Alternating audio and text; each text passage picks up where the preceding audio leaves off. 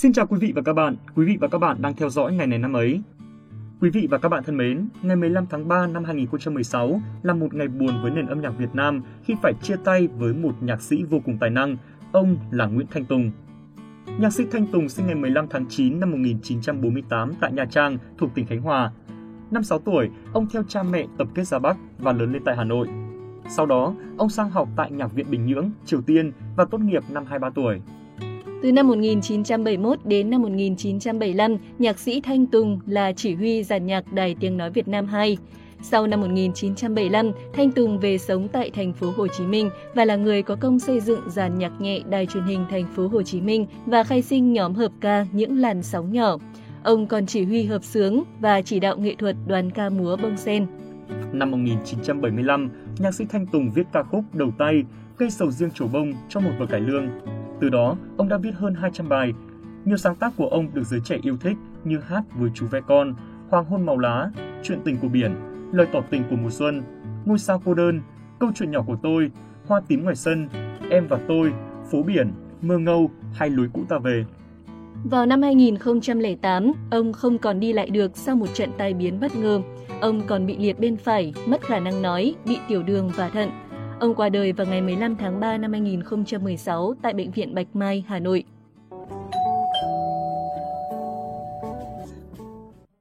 Hôm nay, ngày 15 tháng 3, là ngày sinh nhật của nữ ca sĩ Hồng Nhung, người có sức ảnh hưởng rộng rãi và được công nhận là một trong tứ đại diva của Việt Nam bên cạnh Thanh Lam, Mỹ Linh và Trần Thu Hà.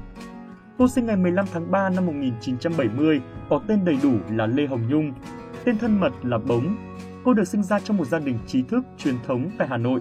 Bố mẹ ly dị từ năm Hồng Nhung chưa đầy 2 tuổi, nên từ nhỏ cô bé đã phải sống cùng với bố và ông bà nội. Năm 1983, cô là một trong những học sinh giỏi nổi bật của thành phố, được đích thân Thủ tướng Phạm Văn Đồng trao bằng khen tuyên dương. Cô được cử đi thi học sinh giỏi văn cấp thành phố, sau đó thi tiếp cuộc thi học sinh giỏi quốc gia. Tuy có năng khiếu về bộ môn Anh và văn, nhưng bộ môn Hồng Nhung thích nhất vẫn là âm nhạc.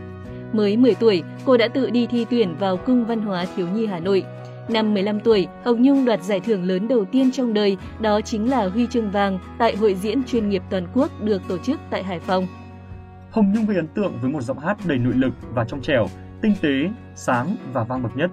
Hồng Nhung từng thể hiện rất thành công những bài hát của nhiều nhạc sĩ nổi tiếng như Văn Cao, Dương Thụ, Trần Tiến, Phú Quang, Quốc Trung, Thanh Tùng, Hồng Đăng, Từ Duy hay Duy Thái nhưng thành công nhất vẫn là những tác phẩm của Trịnh Công Sơn, vị nhạc sĩ huyền thoại của tân nhạc Việt Nam.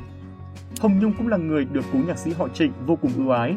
Ông đã sáng tác tặng riêng cho cô ba bài hát Bống bồng ơi, Bống không là bống, Thủa bống là người, Cùng với ca sĩ Thanh Lam, Hồng Nhung còn được biết đến là ca sĩ đặt nền móng cho việc tổ chức live show riêng và tạo phong cách hát nhạc nhẹ mới ở Việt Nam, xóa bỏ định kiến thành công khiến cho cả người miền Nam khi đó tiếp nhận nghe nhạc miền Bắc, mở đường cho sự giao thoa âm nhạc hai miền như ngày nay. Họ đã tạo nên hai trường phái hát đối ngược nhau. Nếu Thanh Lam thiên về sự nồng nàn dữ dội, đầy kịch tính trong lối hát, thì Hồng Nhung lại nhẹ nhàng, nữ tính, đậm chất tự sự nhưng vẫn rất trẻ trung. Dù thành công trong sự nghiệp, nhưng Diva Hồng Nhung không được may mắn trong cuộc hôn nhân đầu. Cuộc hôn nhân đầu của cô kéo dài trong vánh trong vòng 2 năm và không có bất kỳ thông tin nào về danh tính của người đàn ông này được tiết lộ.